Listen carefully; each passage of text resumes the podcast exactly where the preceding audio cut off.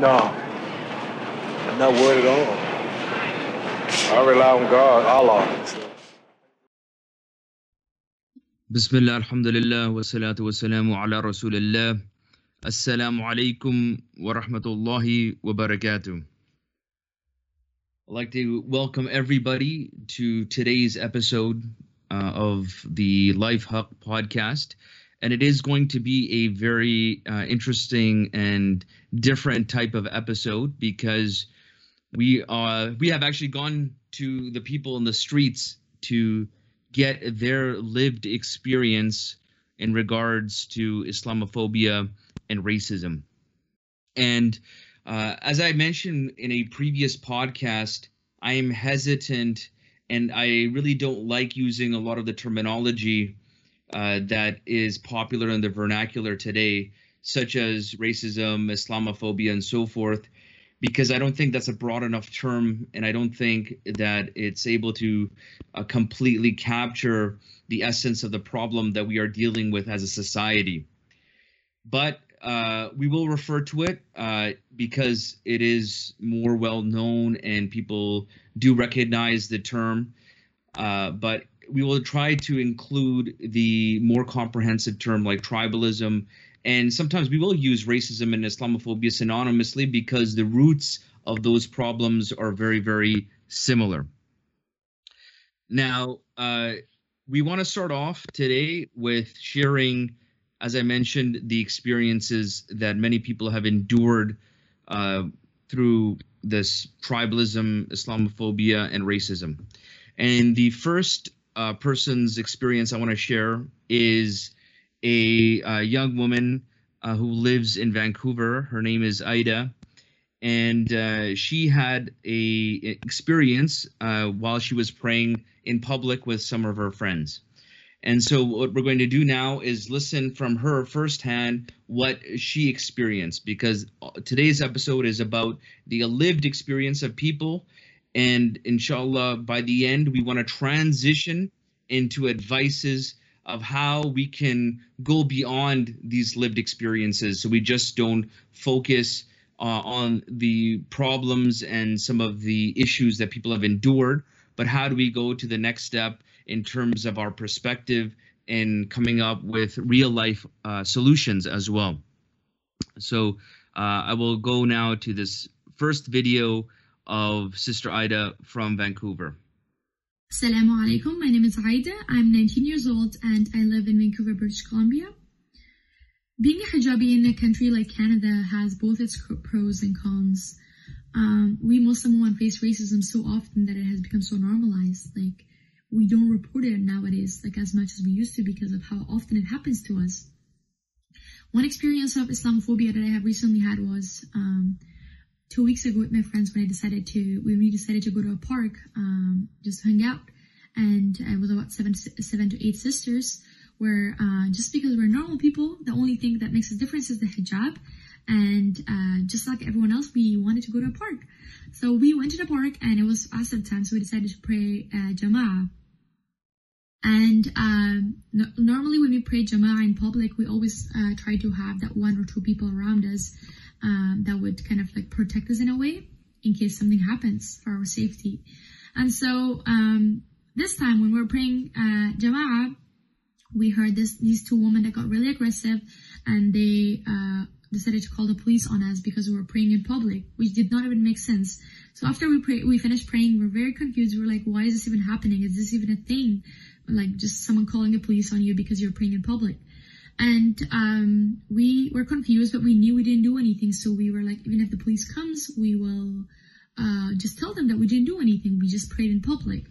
And so luckily, there was another man who was sitting on the right. Um, uh, a few meters away from us and he was he told us that hey he's uh, he was like oh i saw everything and uh, i saw that you guys didn't do anything so he would witness to the police if the police comes which was very good so after the police came, we tried to explain ourselves and tell them that like, hey, we didn't do anything. But uh, we realized that the police wasn't like believing us and they tried to be very manipulative and they asked for our IDs. And uh, we were like, do we have to give our IDs? And uh, they were like, well, legally, no.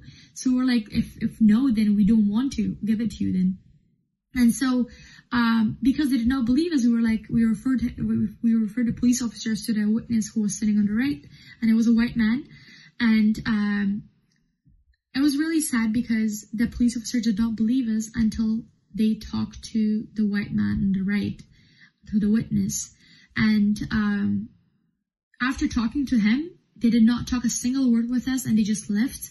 And so it was really sad to see it like that. And it was like emotionally very hard to just swallow that and like realize that like just praying in public and just like why do we look so scary to people? Like we just have a headscarf on nothing different.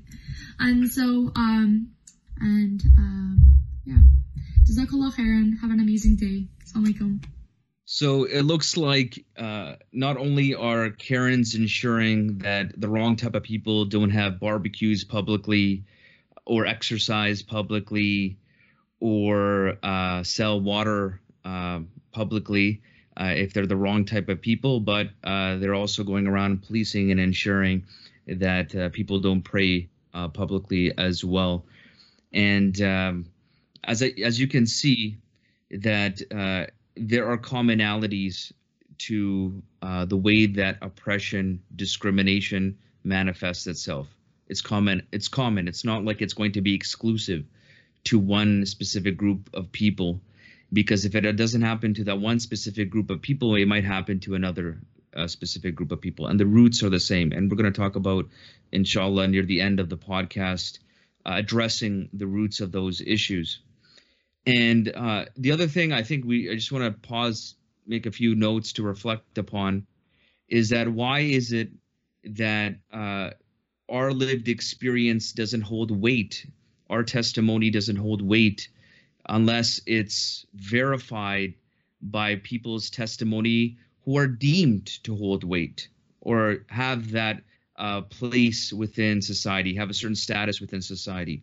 Why is it that uh, our experience is undermined and it's neglected unless there's very, very clear, undeniable evidence a video clip that has no ambiguity whatsoever with it or uh, a person who is able to uh, testify and say, no, no, no, I was a uh, impartial bystander. We need to have like an impartial bystander to sign off on a person's lived experience. So this is very problematic because it's endemic of what we do as a society.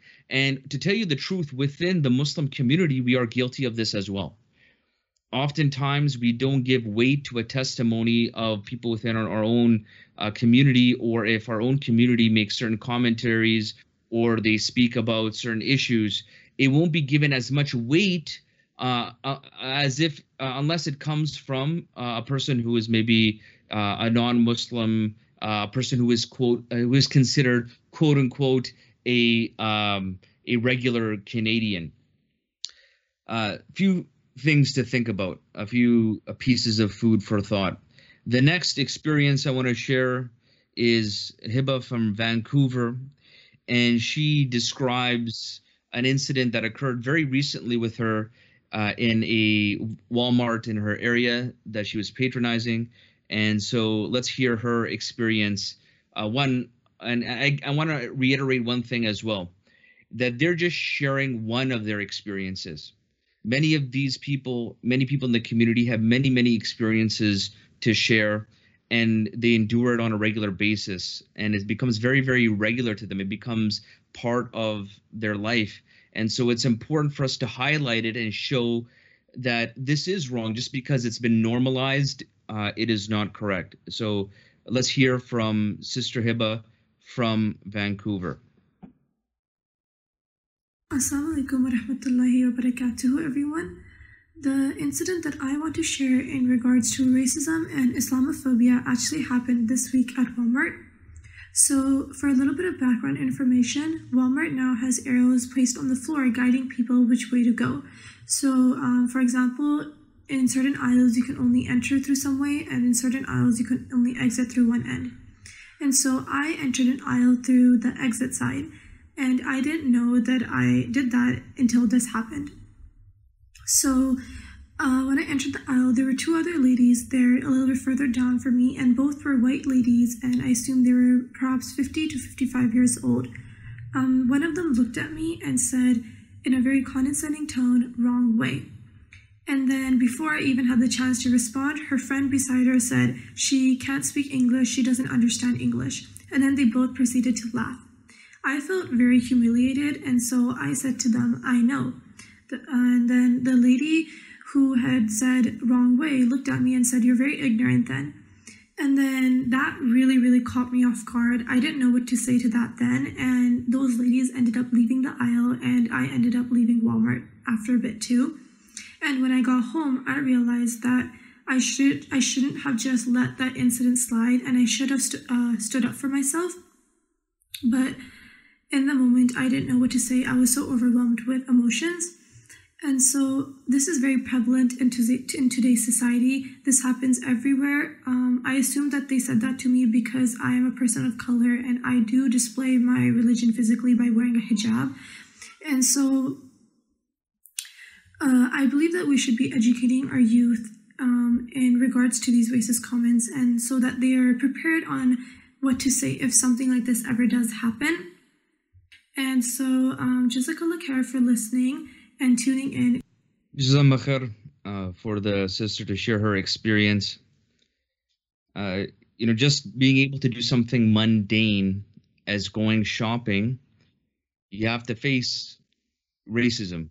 You have to face this type of uh, rhetoric. You know, this, uh, you know, and it takes people by surprise. For most people, uh, they they don't have they try not to have their guard up because I want you to think about what type of reality, what type of life do you live if you have to have your guard up all the time? And for many of these people they do but you know you can't function normally by always having your guard up uh 24 hours a day 7 days a week. And you do drop your guard and when it hits you it really blindsides you.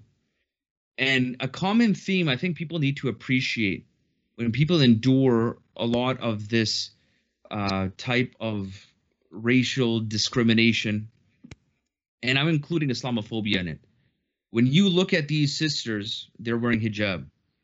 So you immediately identify them and you view them in a certain perspective. So these people, uh, you know, if maybe perhaps if they didn't wear hijab, they wouldn't be as easily identifiable. Just how when uh, you uh, discriminate based on race, you're able to identify somebody as a different race, and then uh, therefore afterwards you're able to discriminate based upon that, based upon those visual factors. I remember uh, somebody who was uh, an immigrant to this country, and she was mentioning that, um, and, and, she's non-Muslim. Uh, she immigrated from France and she was mentioning how some people were telling her, "Oh, I'm tired of these immigrants coming into this country," and they were complaining about Filipinos because they were able to identify, "Oh, immigrants, Filipinos, they're non-white." Perhaps that's how I identify immigrants as being non-white, and that's why maybe a lot of these immigration issues are associated with that. And so they were complaining to her, and they were mentioning how much they have a distaste for all these immigrants who are coming into the country. And then she mentioned, you know what? I'm an immigrant as well. So why were they so free to tell her that uh, you know they are uh, fed up with all these immigrants pouring and infesting their country when they were talking to an immigrant? And why didn't they identify her as an immigrant? Why? Because it was actually coming from a place of uh, racial discrimination. And when you're able to racialize a person, you're able to look at a person uh, through just their visual appearance and make those judgments, those discriminatory attitudes and judgments based upon that, then uh, the, the person that can't even have a chance to speak. They don't have a chance to prove their inner self worth, and you've already uh, made your decision about them. And so uh, with these, you know, last two sisters, uh, you could see by wearing a hijab how they were identified, and then having to go through a process of humiliation. And when you are discriminatory towards some somebody, I want you to think. I want you to note this with a lot of the that one of the themes that's uh, associated with the victims of racism, Islamophobia, tribalism, is that there is a great sense of humiliation associated with that. Because everybody is deserving of a level of self-respect and self-worth. And to have that taken away from you by no fault of your own you know by by by not your actions by not having your actions judged but how you look uh, being judged and then humiliated that is something very difficult for somebody to endure. That has deep psychological effects. That has deep emotional effects. And uh, right now, I want to uh, share a experience by brother Jamu, uh, who's uh, travels frequently between uh, Calgary and Vancouver, and uh, this is important because of the fact that he endures a lot of racism when he does travel. So let's hear from brother Jamu's experience. Assalamu alaikum, everyone. Um, I was told to send a little clip to talk about my experiences with um, racism in Canada. Um, I think for me, my experience as a Black Canadian um, and a the intersectionality with my Muslim identity is me constantly questioning the validity of people's actions, especially those of authorial figures. Um, and sometimes even the actions of myself, I'm thinking to myself or wondering, okay, is this, you know, a legitimate query or is this something that's tied to the color of my skin? Um, and so the most um, common example I like to give people is um, I, I travel a lot between Calgary and Vancouver because I've always gone to school in Vancouver and my family is in Calgary. And so um, this is a flight I take maybe around six times a year, one way each way. Um, and when I go through airport security, um, I would get randomly selected. Um, and I always wondered if it had something to do with, you know, you know, the frequency was just very coincidental how I would always get stopped. And so, um, I, I, but then I always chalked it off to the fact that my old older laptop had a modified internal hard drive. Um, so maybe it showed up on the scanners as looking like it was tampered with. It could be some sort of, I don't know, device or something. Because um, all the time I would always be the one picked out of a line or I get to the end of the baggage claim and they ask me, oh, is this your bag? Um, and they're, they're testing it for, you know, cocaine and other substances. Um, and so you know, I always just chalked it off as okay, it's it's a common thing. It could just be coincidental, or it could be because my laptop was modified, or whatever reason. But um, I it almost sort of became a running joke between my, you know, Snapchat audience where I would always say, haha, run, you know, randomly selected again. This would happen about 90% of the time to the extent where whenever it didn't happen, I would be surprised.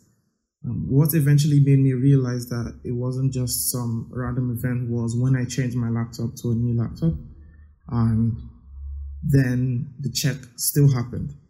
And it happened again more than once um, and it was a you know continual event where I'd always have to almost sort of schedule a little bit of extra time knowing that I'll be pulled aside um, in order to you know make up for the time I'll be missing from being you know the extra checks and routines I have to go through.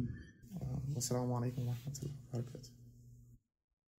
you know, one of the hardest things to deal with when you deal with discrimination is to identify if they are truly signaling you out uh, based upon what uh, they identify as your race or your religion or, or whatever because it's so subtle because they don't when they when people treat you badly or when people treat you unfairly rarely do you get a window into their motivations? They're not transparent with their motivations. So it's not like they treat you unfairly and then they give you this card. And I said, Oh, what's this? You know, what's this card? Oh, it's just letting you know I represent uh, the partners of racist Islamophobes, and Tribalists Incorporated. You know, they don't give you this card as, oh, okay, I see that. Yeah, you got the um, Nazi symbol on here and the KKK symbol on here. Okay, thank you. Uh, it's good to know who I'm doing business with. People aren't transparent like that. People don't, uh, you know, sh- show you what's in their hearts, and so that's why a lot of the racism, Islamophobia, and stuff like that that you have to deal with, it's hard to identify because people aren't going to say that. People are smart enough to avoid certain words and certain terminology, and people have become more slick in the way that they use coded language. So now, when you want to talk about the colored immigrants that come in, you just say immigrants. You just say immigrants, and you have a problem with immigrants in general. And so when you have, for example, somebody like Don Cherry calling out people saying, oh, these people aren't grateful. They come to the land of milk and honey, and they don't even wear a poppy. You know, they don't uh, uh, wear a poppy to show their respect for the people who uh, died for this country. How does he know that they're immigrants? How does he know that they're immigrants? as I mentioned before, like how, how do you differentiate? Did he go around and say, okay, show me your birth certificate? Where were you born? And then uh, make a uh, uh, an Excel file and say, okay, look at this uh, percentage of immigrants aren't uh, respecting by wearing the poppy, and then you make the you make the criteria of what it means to be a respectful, law-abiding, well-adjusted Canadian, a grateful Canadian. You know, so you set the criteria for that, and you know it's uh, it, it's it's very very hard to deal with that type of uh, rhetoric when they use this type of coded language when they're saying okay it's immigrants we know what you mean we know what you mean by when you say immigrants i don't see enough colored people wearing the poppy and giving uh, you know these uh, these veterans respect. That's that's essentially what you're saying, is that I don't feel that they're toeing the line. I don't think that they are Canadian enough. Well, if you and it's such a superficial way of again of assessing and that's what racism is it's always superficial it's about giving racism essentially a lot of racists try to show that uh, they're deeply concerned about something that is important. They try to attribute. No one likes to say, "Hey, I judge you," or "I dislike you," or "I hate you" based on such a superficial superficial metric. Nobody likes saying that. No, because you you you look stupid. You look like such a uh, an ignorant person by doing that. But people always try to attribute to try to justify their uh, racism. They try to justify that ignorance by trying to attribute it to something that could be praiseworthy, that could be noteworthy. You know, so if you look at even that issue with Don Cherry and the and the poppy and calling out immigrants, what was the the the poppy in Flanders Fields about? That was against going to war. That was that was talking about the poetry, and that was talking about the severe loss of human life, life, the great loss of human life that occurred with people. So if you truly wanted to honor the people's memories, Poppy, that's just a symbol. And calling out immigrants, that's also superficial. If you wanted to, if you want to truly stand out for those people or stand up for those people, the legacy of those people, then you need to fight oppression and fascism and ignorance everywhere.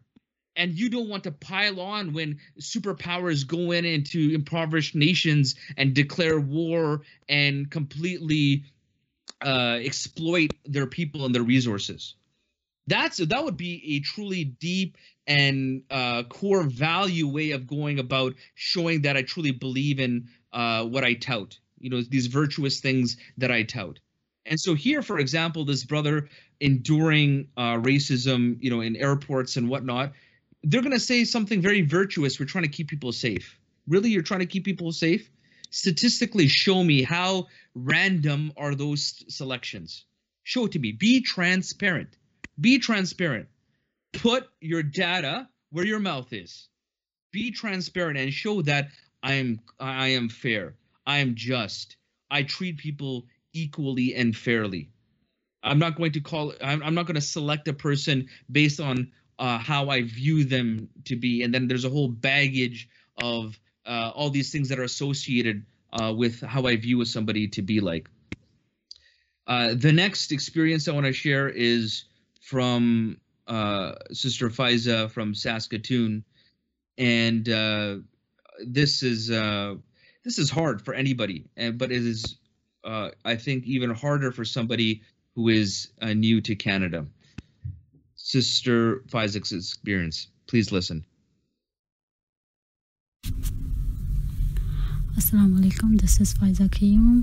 Uh, almost like five years ago, um, this uh, it was my first year in the university, and me and my sister were going home. We took bus around three or like four o'clock in the afternoon, and bus was like really busy. Like it was like almost full. So uh, we were like, okay, let's sit at the back because usually there's space at the back. So we were just sitting there, and then um, after like five five minutes, uh, some guys like got on the bus, and um, uh, of course the bus was kind of full, so they they moved back too, and then they were sitting like across us, and then I don't know what happened. They just started. They were like talking to to like each other first and then then they like started like raising their voice and then that's actually when i like i was like oh they're like actually like saying stuff to us. They're like just like the regular racist plus islamophobic stuff like are you carrying a bomb or were you uh, what are you doing uh, in our country if you're gonna wear this thing in your head like take it off it was just like bunch of stuff uh, along those lines. But now, me and my sister, we were like, let's not respond. And then we were just like, let's just like, maybe they're just gonna stop in like in a minute or two. But when they didn't, and then they're they started like raising their voice like even even like more now. So we just like we changed our seats and then we were like okay that's fine now. But then they didn't stop. Like they kept going. Now the now the whole bus could hear them. And one thing that was really interesting that okay we were we were scared um, at that time i was fairly new to canada too so my english wasn't uh, fluent either. So it, it was just like that was like one of the aspect too. I was like you know what? Let's just not say anything. Like you know i, I was just like really shy too. So me and my sister we were like that was just one thing. But then one thing was that was really interesting was the whole bus was like this dead quiet and then we we kind of like people were kind of staring but then when we would look at them they would like look away kind of thing. And then that that that seemed like they're telling us that you probably deserve it kind of thing and then they don't care. And then that that went on for like i i don't know like 10 to 15 minutes cuz and then no one said anything. And i just got like so scared. There was this another muslim couple sitting in the bus. They were like uh, it was like an older couple. But they they offered um, their seats to us but then uh, that was that was all. They they didn't say anything either. The bus driver could hear them. They're like a bunch of people got off the bus. Some and then people got on the bus and then they kept going and then no one just cared. Just everyone's like okay that's fine. Like it's not happening to them. It's like you know how uh, in a crowd there's like bystanders and stuff? People just didn't care. And then then there was this one um, older uh, older man. He was like uh, he told them to like not say it but then not and then he, even he waited for like 10 15 minutes to say that. And then he said it when he was like getting off the bus kind of thing. So like you know he wouldn't have to deal with the with the with the people at the back anymore. Like he's just getting off so he can just say whatever and then get off. Like he didn't want to deal with the situation. And then one thing that was like really weird that driver could hear them and now it's like it's it this situation hasn't hasn't changed at all. But like now i see like if there is like a person shouting in the bus um, driver would like interfere and be like okay can you leave my bus? I, have seen that. I, have I've, I've like uh, i saw that happening like a couple of times now. But then at that time driver didn't say anything because and then that made me like feel like because we were like muslims and then people were kind of agreeing to whatever they were saying so that's why they didn't say anything. Because i've seen like okay if like a person is like acting like a little weird or like is like even like a, a little drunk or something um driver would like actually interfere and then tell them to like leave the bus. But then at that time no one actually like driver didn't say anything like you know? And then it was just like really heartbreaking for me was like i started feeling like ashamed of my identity kind of thing that oh maybe i'm the problem kind of thing. And that just like yeah it was just like really scary. So i think everyone can appreciate uh, Faiza from Saskatoon's uh, humiliation and some of the anxiety, some of the danger she felt being in that type of situation, especially being in a bus full of people, but actually being alone, even though there are many people within there, and including somebody who's responsible for the bus. So it's not like you're in a in a place where there's nobody who has taken an official role of responsibility because of course a bus driver is responsible for the safety and security of the passengers but no one took that responsibility. And why did no real bystanders stand up uh, for them? And i'm going to discuss this further uh, near the end of the podcast inshallah. Uh, but a few things that i want you to think and reflect about. And uh, now i want to finally listen to the last uh, testimony that we'll hear and that is the uh, experience of uh, Sister Aisha from Nova Scotia and one of her earliest experiences with racism. Assalamu everyone. So, today I'm going to speak on an experience I had when I was about eight or nine. Um, so, the neighborhood I grew up in was a predominantly white neighborhood until like a couple years passed and then it slowly became more diverse. But in the beginning, I had mainly white friends um, in my neighborhood. And I had usually kind of gotten the vibe that, like, I wasn't someone that was accepted. Um, so there was one time when we had gone to one of the neighborhood kids' houses and they had a bonfire there there was just a bunch of kids there. We were playing basketball. Um, and it was almost around Maghrib time. So I was like, they, they had said they were going to play Man Tracker, which is kind of like a game you all hide in the woods and you have like a group that is trying to find you and then the group that is hiding. Um, but I said I couldn't play because I had to go home soon. So I had stayed on the basketball net and then a couple of other kids came to the group that was going to play Man Tracker. Um, and they were all just kind of standing there and like looking at me and I was like I just kind of didn't pay attention because I was I was just I was shooting some hoops.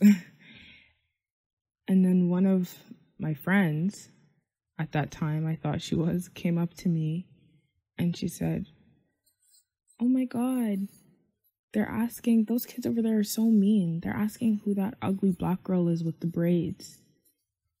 And then I just, I tried to play it off. I was a kid, and at that time, that was, that was the norm. Like I kind of wanted to be like them. Seeing white people was the norm. I, I, I personally, there was my own internalized racism. Like I wanted to be white.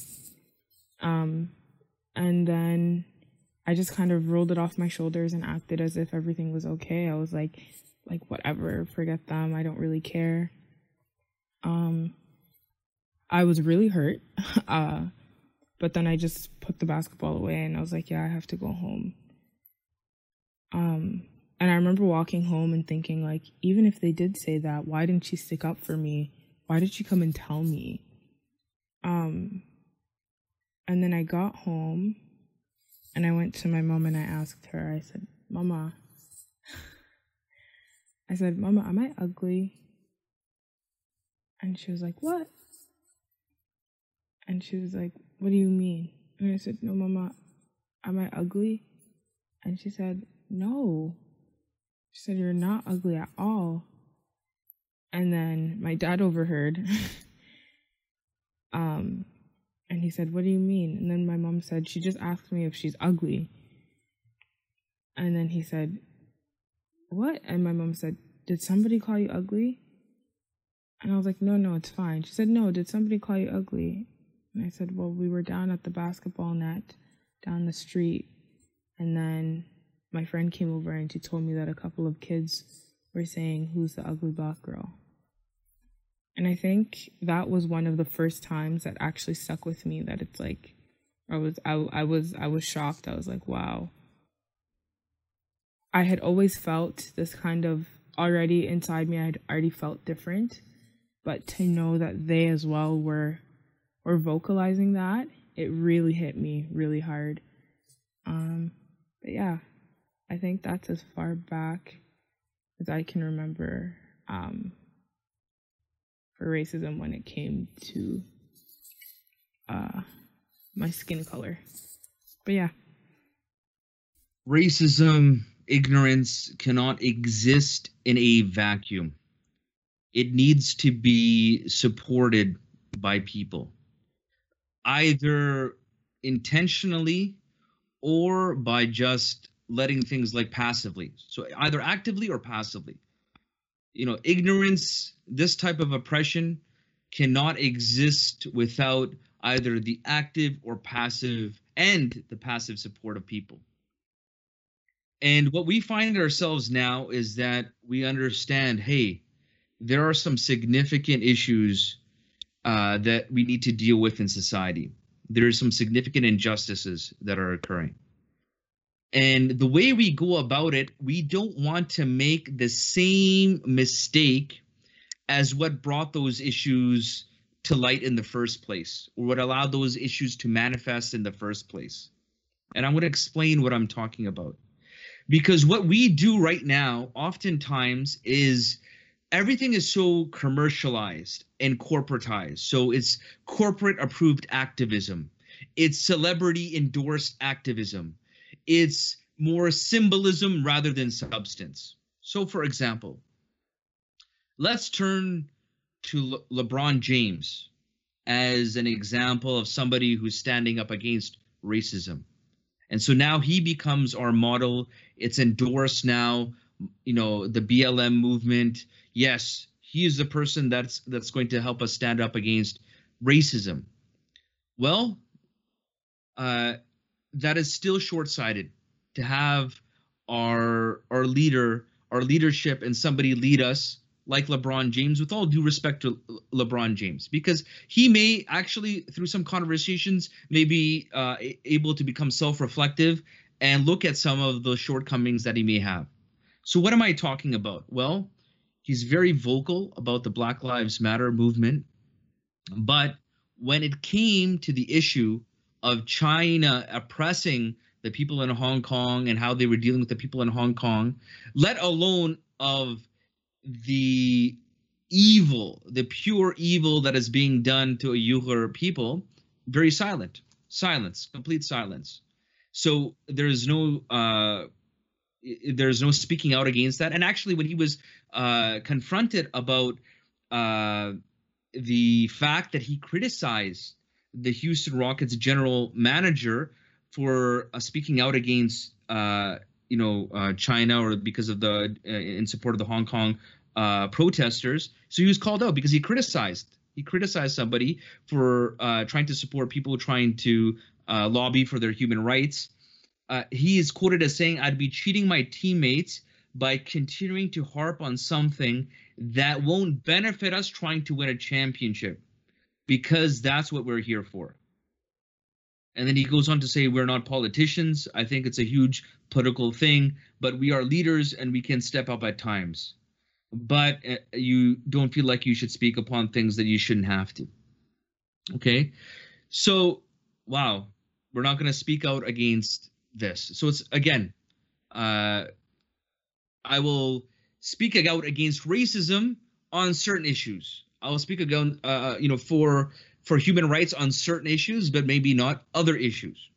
And that's again, that's celebrity pandering, symbolic type of activism, activism or solutions. Another example I saw, and as uh, Muslims, I think we can appreciate uh, how, um, for us, that is actually a symbol of oppression. Is that when you had, uh, uh there was a, I believe it was in Texas, where uh, you had people of this church, the white people of this church, were uh, bowing or or kneeling and begging forgiveness uh, to uh, all these uh, black people uh, in the church as like a symbolic thing. So they were crying and, and begging and, and asking for their forgiveness. That is not an Islamic concept. We only bow. It's unanimous. It's ijma of the scholars. You, you should only bow and prostrate to Allah subhanahu wa ta'ala. You don't bow and prostrate to anybody else. So that's uh, that's not uh, uh, maybe oppressing somebody else, but that's oppressing yourself by not giving the you know by uh, by by doing such an action to, to somebody else, right? Again, it's symbolic and pandering, and a person just because they're white. See, this is how superficial it is. Do we have to say, "Oh, white people are like this"? I don't believe that because as a Muslim, Allah subhanahu wa ta'ala created white people, he created black people, he created people of all sorts of different uh, races and nations and personalities and all sorts of different types of people. And inherently, people aren't evil. We cannot say by a person's skin color, by who they, uh, you know, what they look like, that a person is inherently guilty of anything or guilty by association we do not have that worldview. We do not have that concept. Okay. So again, this is symbolism and this is pandering. So we have to go. We have to go deeper. We have to go deeper because, say, for example, all these protests, and I do hope that they cause positive change. So let's let's clear that from the get go. I hope that these protests do lead to some positive change. But I want you to th- let's do some this let's do let's do a self-reflective exercise when we don't look at our core values and our core principles when we try to stand up for justice. Why did many Europeans leave European countries and come to North America? Why did they do that? Why did they do that? Why did they leave uh, their ancestral homes to come to North America. They came for uh, escaping what? Political oppression. They came to escape economic oppression. They came to escape uh, religious oppression. And they came. They migrated all the way, crossed an ocean, came and settled the Wild West, pioneers, uh, you know building the infra, you know helping building the infrastructure okay? All of those things that went along with that to what? Escape uh, oppression. And then you see that. You see the language even in the constitution uh, whether it's the united states constitution or the canadian constitution. It shows where there's a huge emphasis on freedom on human rights because of what they endured. But guess what guess what it wasn't deep enough it wasn't deep enough because then many of them became the perpetrators of similar types, or if not worse types of oppression, slavery, injustice, genocide. Okay, Canada was established by settler colonists. Okay, let's let's uh, be honest with that. So we can't you can't escape one oppression just to then have that cycle repeat itself. When uh, you had many of the Jewish people who had to leave Europe, and then they ended up uh, through the aid of uh, the colonial powers being able to annex parts of Palestine. Look at how the Zionists treat many of the Palestinians. it's very common very common there's clips after clips if you care about human beings and if you think that it was so brutal to what happened to george floyd and it was brutal and it was one of the most evil things i've ever seen in my life. That is done regularly. That is the method of operation in uh, the occupied territories. If you look at how they treat the palestinians and how they uh, put their knees on their necks, you'll see many videos of them doing that and being shot in the limbs. There's actually videos of uh, law enforcement just walking up and shooting people in the head. Just walking up, boom, shooting people like that, shooting children. Now, isn't that uh, oppression? And that oppression wasn't right, what they endured in Europe. But now, this oppression is not right as well. What about uh, when India was able to free itself from the British, uh, the colonial power that had uh, controlled them and exploited their resources? They went from being colonized. Now look at the oppression uh, that is waged upon people of lower castes, uh, on the Muslims. Even the Muslim world, when we freed ourselves from colonizers, when the Muslim world freed itself from the colonizers, many of these governments were very harsh with their people and continue to be very, very harsh and oppressive with the people. So, oppression, the cycle of oppression and injustice, can can and will continue if we don't look at it from a fundamental perspective from a principled perspective. If we look at it from just a superficial, that's why I really don't like a lot of the terminology that is used. You know, when we say, okay, let's give the people the space just to talk about this identity group guess what? If you understand academia of how the corporate elites actually fund, they fund a lot of these uh, human rights uh, movements. They want people to only lobby for their specific identity. They only want people to do that so then they can keep playing. It's like a chess game where they can keep playing people against each other. You can be oppressive to yourself you can even be oppressive for yourself you know say you are economically oppressed. So you're in a country that's economically oppressed. There's no fairness in the economic system. Um, money is held within the uh, hands of the few. You immigrate to a country. You now don't have this economic oppression. You're able to uh, provide for your for your family food basic necessities. You're even able to get luxuries now. You can become oppressive to yourself because then you could do a dhulm al-nafsi. You could be oppressive to your own nafs and start uh, using materialism to oppress yourself and not give the rights uh, to Allah subhanahu wa ta'ala. That's why we need to, as Muslims, we have Iman to guide us. We have the knowledge of the deen to guide us, to give us fundamental truths on how we should deal with injustice. Because it can be like don't believe the hype. The way things are, people love to pander. The the people who are with that hold the power structure that are within the power structures and hold the reins of power th- they know that is the easiest that's part of the playbook. That's like rule number one in the p- playbook. Pander to your constituents. Not real fundamental change. We don't want necessarily real fundamental change but you can pander to it. You can very easily pander. Be symbolic. Walk in. Have a politician. Walk in with a kufi in the masjid, you're going to get all the Muslim vote. You know what I mean? Who cares how this politician voted or if this person really cares about your community? As long, oh man, the, yeah, you should have seen him. He came in and uh, he said "Assalamu lama lama," and uh, man, we are so happy, and I feel so good uh, to vote for this person. What, but what is he really about?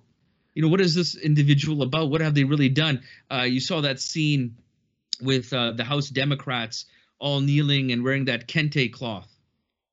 You know, you know, you know. But House Democrats, eight years, eight years, you had the presidency. What type of reform fundamentally did you bring within your society from a legislative uh, perspective? So, should we just jump from one issue to another? Is that the most productive way? is that the most intelligent way? Is that from one uh, issue of racism to another, or what about what if we get into this what aboutism?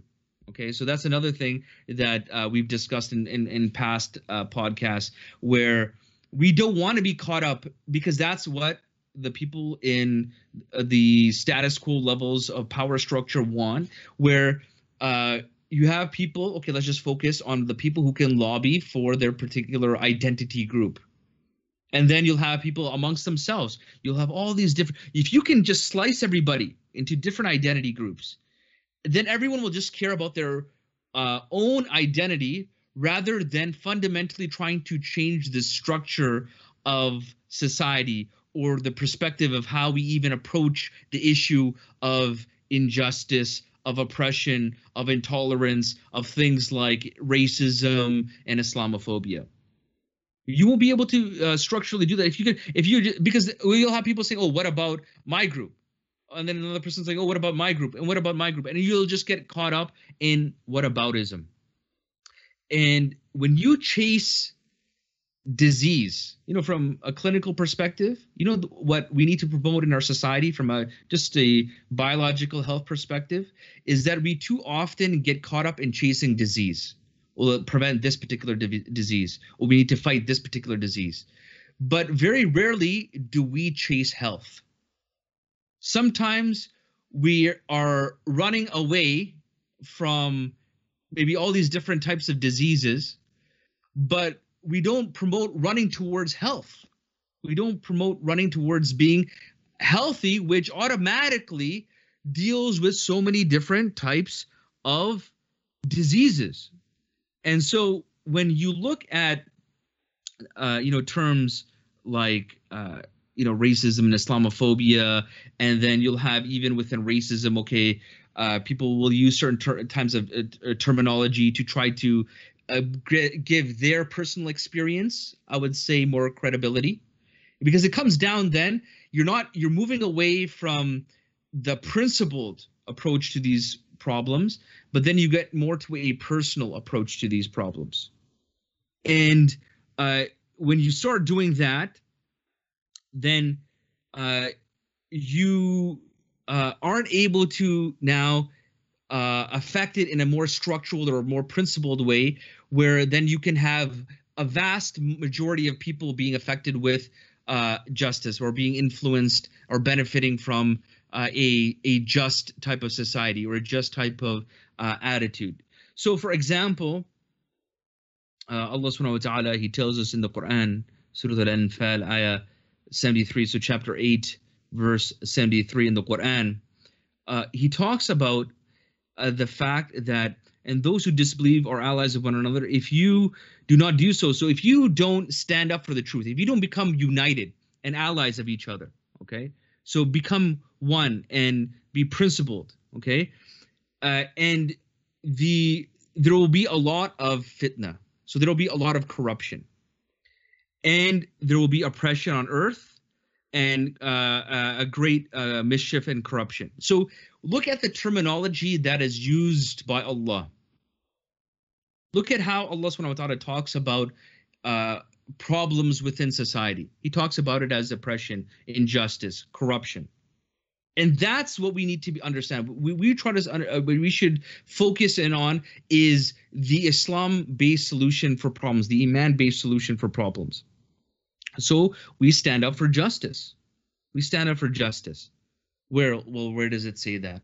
You mean you stand up for justice for everyone? Yes, we stand up for justice for everyone. Chapter four uh, verse 135 in the Quran, O you who believe, stand firmly for justice and be witnesses to Allah, even if it's against your own self or your parents, your kin, whether they be rich or poor. Allah is the best protector. So follow not the lusts of your hearts, lest you may avoid justice. And if you distort your witness or refuse to give it, verily Allah is ever well acquainted with what you do. Stand up for justice, even if it's against yourself, even if it's against yourself. Now, I want you to think about this. Many of these experiences of racism, of injustice, one of the comments was that, okay, my friend didn't stand up for me. the bystanders didn't stand up for me. You know the bus driver didn't stand up for me. You know other people didn't really say much. You know in in that uh, you know when the sisters were praying uh, you know publicly one person did uh, you know uh, say that no no you guys were in, in, the right like you didn't do anything wrong so you had somebody uh, witnessing at least. But i want you to understand why that occurs. Why does that occur? Why does it uh, occur uh, that you don't see people standing up? Well if you look at society at large we are conditioned to conform to the institutions okay? So we're conditioned actually not really for free independent thinking or critical thinking okay? We're given the illusion that we have free independent thinking but in actuality we don't okay? In actuality you have to uh, toe a certain line in, in terms of uh, in terms of speaking. And i'm not going to give by saying that i'm not going to give justification to people who want to use racist terminology and say oh you know you're, you're, you're controlling the freedom of speech because you're also conforming to a racist ideology okay? What i'm talking about is that when you now pander to your own lusts and your desires look at what this verse is saying that you should not follow your own lusts and your own desires because any if you, if that was your own mother, if that was your own daughter being abused, you would step in. How is it that you can have bystanders uh, and they really uh, some of them may say certain things, but it's really um, uh, it's it's it's not to the voice or to uh, the level that it should be. It shouldn't it's not at the uh the in, in terms of speaking out against uh the uh the decibel level is very low.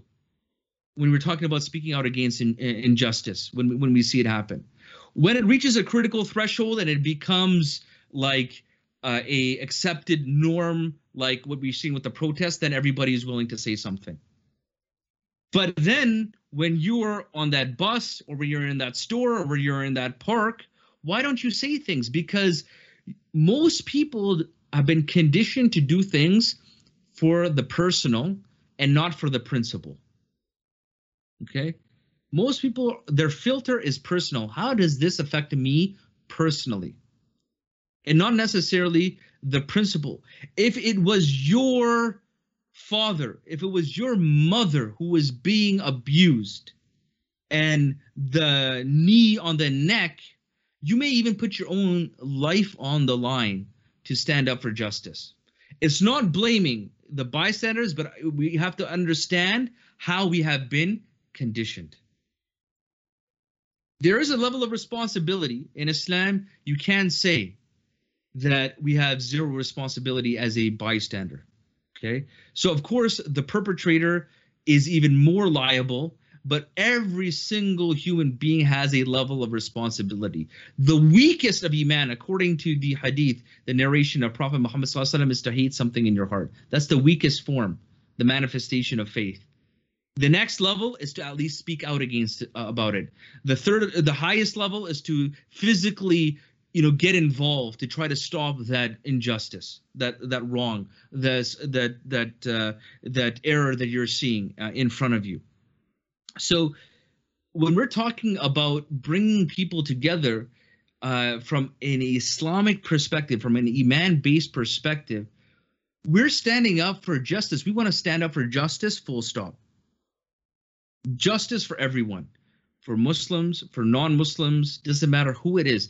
The terminology used in the Quran is justice when we're trying to stand uh, when we're trying to stand up for something correct when we're trying to uh, bring this harmony for people when we're trying to protect people. And then ignorance and uh, oppression and fitna and corruption. These are the terminology. So these are the things that we need to fight as a whole as a whole so we can't just stand up for we think justice on one end and then we allow ourselves by what by pandering by being so narrowly focused that once we stand up for justice for a particular group of people or for ourselves or for something that's personally affecting us or something that is popular okay then we will find ourselves dealing with injustice very soon later on, as I've mentioned. How many people fought to uh, escape from oppression, but then they became the oppressors themselves? And so we don't want to get caught up in the victim Olympics. We don't want to be people uh, who just say, okay, these are the ones who are the most victimized, and this is the second victimized. These got the second place, and these are the third ones. And nor do we want to consider ourselves, uh, to, you know, we shouldn't identify ourselves actually as uh, as our identity being as victims. But one thing that we can uh, that uh, we need to reflect upon and appreciate is that all these different identities. Think about how an identity unifies a group, and how problematic can be. So say, for example, you have, okay, you know what, African Americans, we need to stick together. But then there is this tension between African Americans and maybe the Pan African uh, struggle. Okay, so then they're they're disconnected. Okay, so say you you you slice people up in all these different identity groups. Okay, you're able to keep people disconnected actually by that. You're not bringing people together because you're not uh, you're not going to core values and principles. So I know, for example, a a brother uh, who uh, has uh, uh, partial, so he's half, uh, you know, Somali and you know he's half mixed uh, European descent, and he's not black enough, okay, for people who are fully ethnically Somali, and he's not like European enough for uh, you know white people. Okay, so maybe he has to start now his own group because he's not black. You know, the people say, "Oh, you're not, you're not, you're not real black. You're not truly black." Like, look at that. Look at that ignorance. They're saying now they're thinking they're so self-righteous. Well, we need to stand up for the rights of, uh, you know, our, our our our black people. And then here's say, "Hey guys, you know, I'm I'm I'm also half uh, Somali." Oh no no no no, you're not you're not black enough for us. Okay, all right. I guess I got to start my own group then. So you look at how you can just on these identity uh, metrics can be just uh, split apart. Do you know how we're going to bring people together? How we, so like if you look at the base of a triangle. So I want you to think about the base of the triangle. All these people split apart on these different identity groups. How are we going to get people together? We're going to get people together on some fundamental core values. Okay. We're going to get uh, people together on fundamental core values. So, what are some fundamental core values which can translate um, through different cultures, nations, races that people can believe in? Okay, well, justice is one of them. Fairness uh, for for everyone. So treating everybody uh, fairly. Okay. Um, this is this is what's going to bring people. So it should be everyone. Everyone should be fair, treated fairly and justly, and be uh, equitable and merciful. Okay, uh, to people. Okay. But what is the ultimate way? What is the ultimate fundamental truth that can bring uh, people, all different types of people together? Doesn't matter race, economy, even something that is the most fundamental truth that can bring people of all sorts of different types of nations, histories, even former enemies together. There has been nothing that has been able to do that in human history like believing in Allah subhanahu wa ta'ala. There's nothing like that. Because ذلك بأن الله هو الحق. That is because Allah is the truth. Allah is the truth. If we are united upon Tawheed, if people unite themselves upon uh, believing in Allah, the unity of Tawheed, that is the ultimate truth that can bring every single person from any type of demographic together, any type of identity, because Allah subhanahu wa ta'ala does not look at your appearance, He looks at your hearts. Allah subhanahu wa ta'ala uh, he tells us in a ayah in the Quran, uh, and I've mentioned this previously as well in Surah Al-Anfal, ayah 63, and he's united their hearts. If he had spent all that is in the earth, you could not have united their hearts, but Allah united them. It is Islam that can bring people together. That's why uh, we need to, and I will spread the message of Islam and I will tell people about Allah subhanahu wa ta'ala. And I will tell people that we need to believe in the truth and we need to come together because there has nothing been like that in human history. I want you to think about this. Think about people who were trying to kill Prophet Muhammad sallallahu alaihi wasallam, but Allah brought them together. Tribes that were trying to kill each other for generations and generations and generations, and Allah brought them together people who were rich and poor and they were standing beside each other in prayer and humility and then all of them putting their head on the ground bowing to Allah because Allah brought them together. People from different languages different races loving one another because Allah brought them together. Because Allah brought them together that is the ultimate principle that will bring us together. People have not experienced Hajj. As Malcolm X said, if people experience Hajj, if they marketed Hajj, he actually talked about it from a, a marketing perspective. He says like the Arabs, they don't know how to market.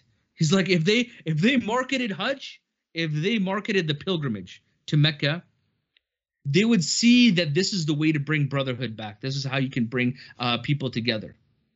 And so you had a person who was a, who who became a hardcore black nationalist, and the true understanding of Islam opened his heart once again, even though his his own father was killed by the KKK. He had family members that were killed and lynched by uh, white supremacists. He found love for white people when he went for Hajj. That's what's gonna. That's what's gonna heal people. That's what's going to bring people together. You can't do it by symbolic pandering. You need to come to a fundamental truth. And for my community, my dear Muslim brothers and sisters who are suffering, who've been victimized, whether they've been judged on their color, whether they've been based judged on their hijab, whether they have been judged based on how they look or how they talk or their accent, any of those different things do not have a victim mentality. Do not have a victim mentality. Do not be victimized. That is not what defines you. That is not what defines you. we should let our Creator define us. In chapter 41, verse 33, Surah Fussilat, Allah subhanahu wa ta'ala, He tells us, and who is better in speech than he who says, My my Lord is Allah, and then he stands straight. So he acts right. And he invites people to allah and does righteous deeds and says i am one of the muslims. Let allah give you your value. You are muslim. Be proud of that. Allah's asking a rhetorical question. Who is better than that? A person who lives principally. A person who believes in allah. They take allah over their own lusts and desires. Because if that's your principle, individualism, materialism, you're always going to have to deal with injustice and oppression, whether it's economic injustice, oppression, whether it's racial injustice, oppression. There is some type of mutation. There is some type of mutation of that disease that will manifest itself. But if you believe in Allah over everything, then you're going to take justice over your own principles. You're going to take justice over uh, what your own uh, feelings are about something. So when you are able to uh, overcome that, okay, when you're able to overcome that, okay, and stand for what is correct, and remember the statement of La ilaha illallah Muhammad Rasulullah, again, going back to that point of like, don't chase what's wrong. So it's not just saying rejection, okay, we reject this type of racism and we reject that type of racism. Just like La ilaha illallah, we reject all uh, gods. Okay, so we reject all shirk, forms of shirk. So we reject all racism except illallah. Except so we reject everything, but we believe in something. Okay, we believe in an absolute uh, type of principle or an absolute type of truth. And remember that uh, this victory, like when we're talking about uh, you know things that manifest or things that are good, people who don't have principles can benefit you and do good things. So again, don't let that fool you. Uh, there's a hadith of the Messenger of Allah wasallam, so prophetic narration, where he says, Verily, no one will enter paradise but a soul submissive to Allah, yet Allah may support his religions by the hands of a wicked man. Okay, so by a fajir, like this can be uh, a fajir can actually support the deen. So we don't look at necessarily uh, the results. So you could have people who have ill intentions, right? And and and that's what I I, I, I spoke about earlier. Like, don't let like uh, the the the corporate backed uh, you know uh, symbols uh, you know be the ones that represent you. Don't let them do that. You know, like I could just imagine a guy sitting, you know, and watching, uh, you know, funding all these different activists and just sitting with a cigar and, and being like, you know, laughing his head off. He's like, you know what? I'm still going to be able to maintain status quo. You know, because you can have good things that are established that by people who don't have principles. You can have good things established by people who have an ill intention. You can have that. So we need to be intelligent. Our deen speaks about that uh, in this hadith. So Allah, Allah subhanahu wa ta'ala is saying that no one's going to enter paradise except somebody who is submissive, who is, uh, you know, being uh, subjugating themselves to uh, Allah subhanahu wa ta'ala. Okay, who's accepting Allah subhanahu wa ta'ala. And don't look at some of these outer things that might look very nice and alluring and righteous. It's not, as we mentioned before, doing good, but also being good. Having the good intention, being good not just uh, doing good. And so, uh, for those brothers and sisters, and we all have our stories, and you know, there are so many personal experiences that uh, I can share with you, and it can bog you down, and it can, if you just focus on it, it can actually truly make you depressed. And I, I one thing I discovered when I speak to a lot of people within our community is that we um, we can sometimes go to two extremes. We can go to one extreme where we just try to ignore it. It's like, okay, I'm just gonna put up with it as something I have to put up with, and um, they just normalize that type of oppression. And then the other extreme is that that is the excuse for everything wrong in their life. Okay, so there's two extremes that you can go to, uh, and it has to do again with your identity. And our identity is not based on uh, being oppressed or not being oppressed our identity isn't based on like a superficial metric. Our identity should be based on the condition of our heart. So if our hearts are empowered with iman, with faith, then we understand. Okay, if it's if there's injustice, then we need to work towards uh, changing that situation, overturning that injustice, overturning that oppression. But at the same token, we don't let it identify us. We don't we don't let it become an excuse for everything. Because you know for many people i think we should appreciate i know for myself that so many incidences of racism so many incidences of islamophobia and injustice that i endured made me stronger. It made me stronger. It made me more resilient. It didn't make me fragile. I was you know like some of the things when you've had to be when you when you're when you're called certain things when you're treated certain ways uh, when you have to physically fight for yourself all of these different things when you're uh, given economic threats when you're dealt in so many different ways it actually if you have iman every single uh, fitna that you come out of, every single challenge you come out of, you become stronger and you become stronger and you become stronger. And what I see with the testimonials uh, my dear Muslim brothers and sisters, I see people who are resilient. I see people who have such strength. I see people who are blessed by Allah subhanahu wa ta'ala. Because the best generation for us is the generation of the companions, radiallahu anhum. May Allah be pleased with them. And they endured so much. They didn't let their uh, their oppression define them.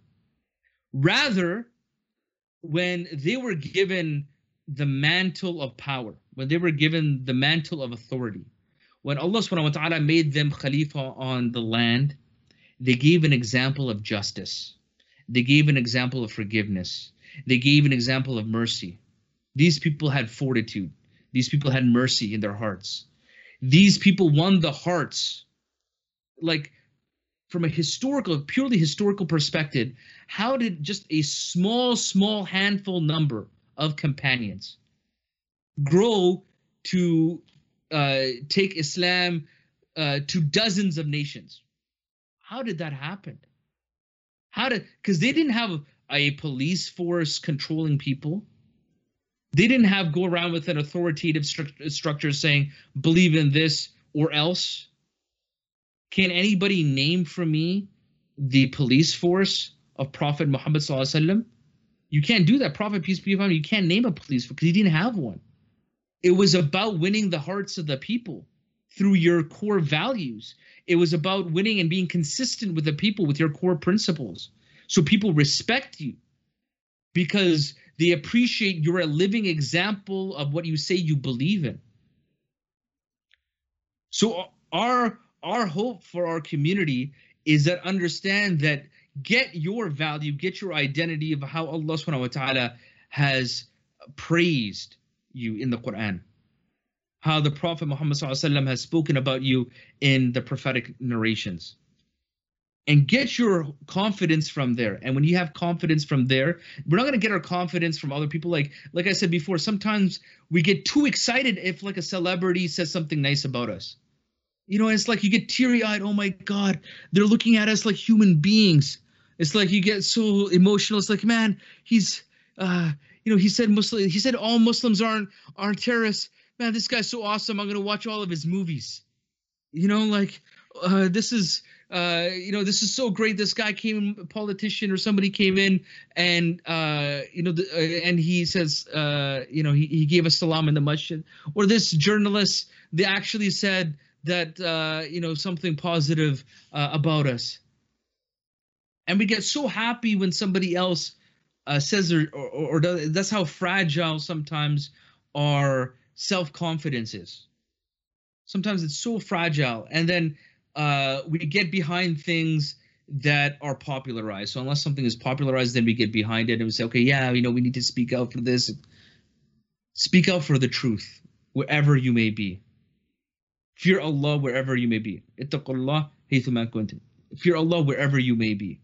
Be consistent upon that. Get your value from Allah subhanahu wa ta'ala. Connect with your Lord.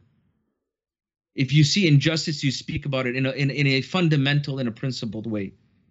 You know, we don't just relegate that for things that may directly affect us. No, we we we we have uh, an uh, an ummah based type of identity. We care about the condition of people across the world. We care about that, and we're not just going to uh, put our efforts. And sometimes you, see, unfortunately, you see that within the community. They'll uh, they'll they'll start doing a fundraising. Oh, there's a flood here, and this will be a good PR thing if uh, you know we, we we stand up for or we raise money for this particular flood uh, and so forth, and it's more localized. No, support again. Do good wherever you are. Speak for the truth wherever you may be. Get your confidence from Allah subhanahu wa ta'ala. And these personal, there's so many of these personal experiences of racism and my heart goes out. And that's why as a community we need to really come together. We need to love and support one another. Remember in an ummah you don't just have all righteous strong muslims. Like think about how diverse the ummah is. The ummah has like these hardcore dudes that are like you know the haram halal police. Find love for them you know even if they don't have love for you then you have on the other end of the uh, spectrum they're still within the fold of islam but like they're kind of like not really practicing, doing much, uh, and there's a lot of haram in their life. Find some love for them. Make dua for for both of them. You have people who are sinners. You have people uh, who are ignorant. You have people uh, who have uh, different. They'll have completely different opinions on you on different issues. Okay, you'll have uh, Raptors fans and you'll have uh, Golden State Warrior fans. Okay, they're both Muslims and they they shouldn't be fighting each other. Okay, so you'll have all sorts of di- find like you know this idea of being able to uh, go again to the top. That's how we're to come together. Is that if you come to, to it where you believe in Allah subhanahu wa ta'ala over your own feelings and desires, you, you're to find some love and mercy for people in your heart. You're going to find the courage to stand up against injustice in your heart, wherever that may be And that is what's going to set a path. That is an example that needs to be set. Because as I mentioned, look at it. Uh, if we just let uh, activism be relegated to what's popular, what's culturally accepted, what's uh, celebrity approved and corporate approved, we will find ourselves back in the same place time and time and time again. So, uh, this is a few words of advice, few words of hopefully truth. Whatever good I've said is from Allah. Whatever mistakes I've made is from my own accord. And we will see you all at the next podcast on Thursday. Uh, be sure to um, subscribe, like, share, all that stuff, uh, inshallah. And um, we will continue to hopefully challenge narratives and speak uh, the truth uh, as long as Allah subhanahu wa ta'ala has given us the ability. Because remember, we want to live by the haqq, die by the haqq. And just when you think life is stuck, tune in to Life Haqq. Assalamu alaikum wa rahmatullahi wa barakatuh. Do I feel that the New York police are providing enough protection or do I have to have protection of my own? I look for protection from Allah.